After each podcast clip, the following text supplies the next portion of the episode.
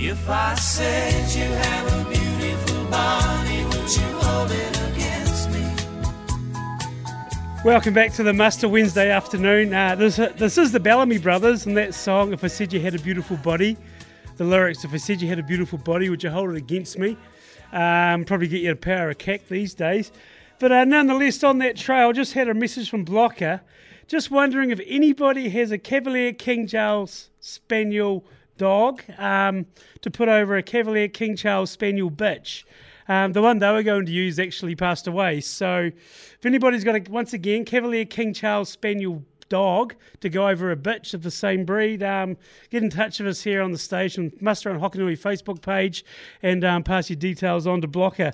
So um, that song's kind of relevant, but it's not about sounding dodgy. Uh, who isn't dodgy is the next guest. Uh, he'll have an opinion on that. Nigel Woodhead, how are you? good, mate. Good. Not the kind of thing you do every day, but I suppose you're a rural radio station. You can do this kind of stuff. Yeah, yeah. Just, just looking. Yeah, it's like Tinder but for dogs. Tinder for dogs. Why not? In this day and age, anything flies. Yeah. That that wee dog at Blockers is a rapper as well. That's a that's an epic wee dog. So um, well, it's epic wee bitch actually. So yeah, it'll, they'll, you'll get some good pups out of her if nothing else. She's um she's a belter. Eh? Yeah, so obviously there you go, Blair. Uh, like I say, anybody who's got that, um, get in touch with us here at the Muster and Hokonui Facebook page. Um, yourself though, mate, how's everything going? Yeah, not too bad. Not too bad. I'm getting getting pretty excited looking at the weather forecast. You're talking talking an inch of rain, so hopefully uh, hopefully at least some of it turns up. So just yeah, run, spending the day running around getting organised. Uh, need to shoot to town and pick up the urea that I've had ordered for about a month, but I haven't got to get yet. And yeah, hopefully try and get my spray unit rustled up so I can get some grass scrub spray on because the little buggers are bloody everywhere. Where's the normal, you'd say? Oh, they just come and go. Like the patches that they're in, they've absolutely nuked. Like, you know, the grass is already under a fair bit of stress from the dry. Yeah. And then, then you got these little buggers eating their roots as well, and it's just uh, you know keeled it over. And I got a young grass paddock that was only it was only put in in about February, and it's got big bare patches in it. And, yeah, it's um, something I sort of forgot about. Really, I've had, had my eye on the piranha. We got some piranha spray here, which I need to start spraying as well. Um, yeah, but yeah, the grubs is sort of something I forgot about. Now there's big bare patches everywhere, so we'll try and try and get on top of them and get some seed on it, so that at least you know, see we can grow some sort of grass. How are you looking for Tucker? That little bit of rain's obviously helped though a wee bit. Oh, the wee bit of rain the other day, like we only got, I think we got two lots of seven mils and then a four mil dollars, and that that was about it. So yeah, we didn't get anywhere near the rain that they got down south, but um, this freshened things up. You know, there's just sort of a wee green shoot popping up behind where where stock have been now, and you know the rams are out, so you know all my ewes are getting shifted every day, and um, just sort of taking the top off paddocks and shifting them on.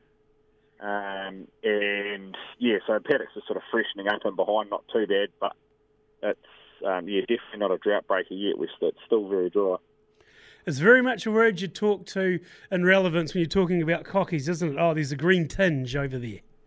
Yeah, yeah. Well, you know, it was only three, four, five weeks ago we were brown, brown. So, um, yeah, a green tinge is a nice start because at least that you know you know that when it does rain, provided there's a little bit of warmth, then the grass will have the ability to grow away. You know, um, you know when it's brown, it you know just even if it's not dead, it looks very dead, and you you just got no hope of it grow, growing before the winter. So, yeah, fingers crossed. Um, we get a we get a bit of we get a bit of growth before the winter. I mean, I was talking about it with my neighbour over the fence this morning. It was 2019. It was probably equally as bad here as it is now. Yeah. For us, and we had a belter of a May, and um, it really saved our ass big time. Um, and we, we got through the winter and, and set the stock on the reasonable covers, and away we went. Um, but yeah, so there's still hope yet.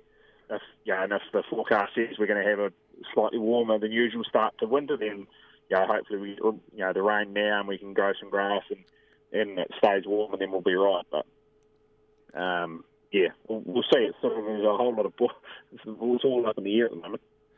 You could almost argue though that's a shifting of the seasons, especially if we get another dry May. Oh yeah, look, it's um, what we're dealing with now is going to be. Um, I don't, well, I hope it's not the norm, but it's definitely going to be something that's a lot more common going forward. Eh? So yeah, we've we've put some, um, you know, really starting to think about how uh, we, you know, how we can tweak our system going forward to, to um, you know, stop being so heavily, you know, impacted by dry periods like this. Like we dry out a bit anyway from time to time, and um, yeah, I think it's just partial, partial management through the spring and summer, so that when it does go dry, you don't have all that long rain crap hanging around. You've got to try and eat, and also having having something in your system as a um, to to to feed your stock. Like I was interested interested in to, um, hearing um, who were you talking to yesterday? Dooley. Dooley. Dooley talking about the maize. Yeah, he was he's talking about putting in more maize for ewes going forward, which is interesting in Southland. And, Yeah. you know, we've we've we've got a paddock or a couple of paddocks of kale and plantain this year, which um, yeah, we it's sort of we're using as multi graze, graze it with lambs in the summer, and then um, we've just we've just finished grazing again with lambs now. and We'll shut it up for the winter. So, yeah, I'm sort of thinking that hopefully a bit more of that in the future might be a more of a flexible um, feed feed for, to allow for dry years. But yeah, I don't know, maize, mate, you know, that grazing maize might be a good one for for cattle. You know, whether we can whether you can finish bulls on it in January and February or something. I don't know, just to just to try and give us a bit more flexibility in our system would be good. I was talking to Dooley yesterday about it, and perhaps people might start looking at their systems um, at weaning time and perhaps getting rid of a unit load of stores, the lower end or middle end lambs, just to ease the burden. Or is it the case of the glass half full? This year was just been a different year.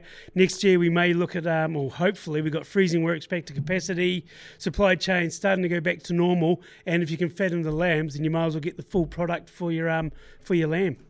Yeah, I, I think um, one thing that we can be sure of is next year will be different, and whether you know whatever that looks like will be what it looks like. We're just going to have to take it year on year. Um, you know, like so, our place, like we can usually finish all of our lambs, not to massive weights, but we can usually finish them all. Yeah. You know, I haven't I haven't finished all of my lambs in our place for about three years. I don't think like last year we had dry dry autumn, and you know, it's just every year it's going to be different, and you just got to make decisions um, at the time. It's we we sold quite a few stores this year in January, and it was the best move we made. Yeah. Um, but you know, you, you know, whatever happens, whatever you do next year will be different, and if you do the same thing next year, it'll probably be wrong. So, um, yeah, I'm just going to try and, like I say, have, try and create a system or just manipulate our system a little bit so that we're not as not as beholden to the weather um, as much. And then, you know, if we need to pull pull the plug on things at certain times, then we can do that without having a huge financial impact. Yeah, well said as well. Nigel Woodhead, thanks for your time on the muster as usual. No worries. Cheers, Andy. Nigel Woodhead talking to us out of South Otago there, as he does every couple of weeks on the muster, and some very interesting points as well regarding approach to next season as to what people are supposed to do. Because um, perhaps this is just one season out of the box, some consideration to the two we've just had. Next year, maybe normality. Um, definitely something for people to ponder. Up next on the program, catching up with Lynn Berry as we do every couple of weeks.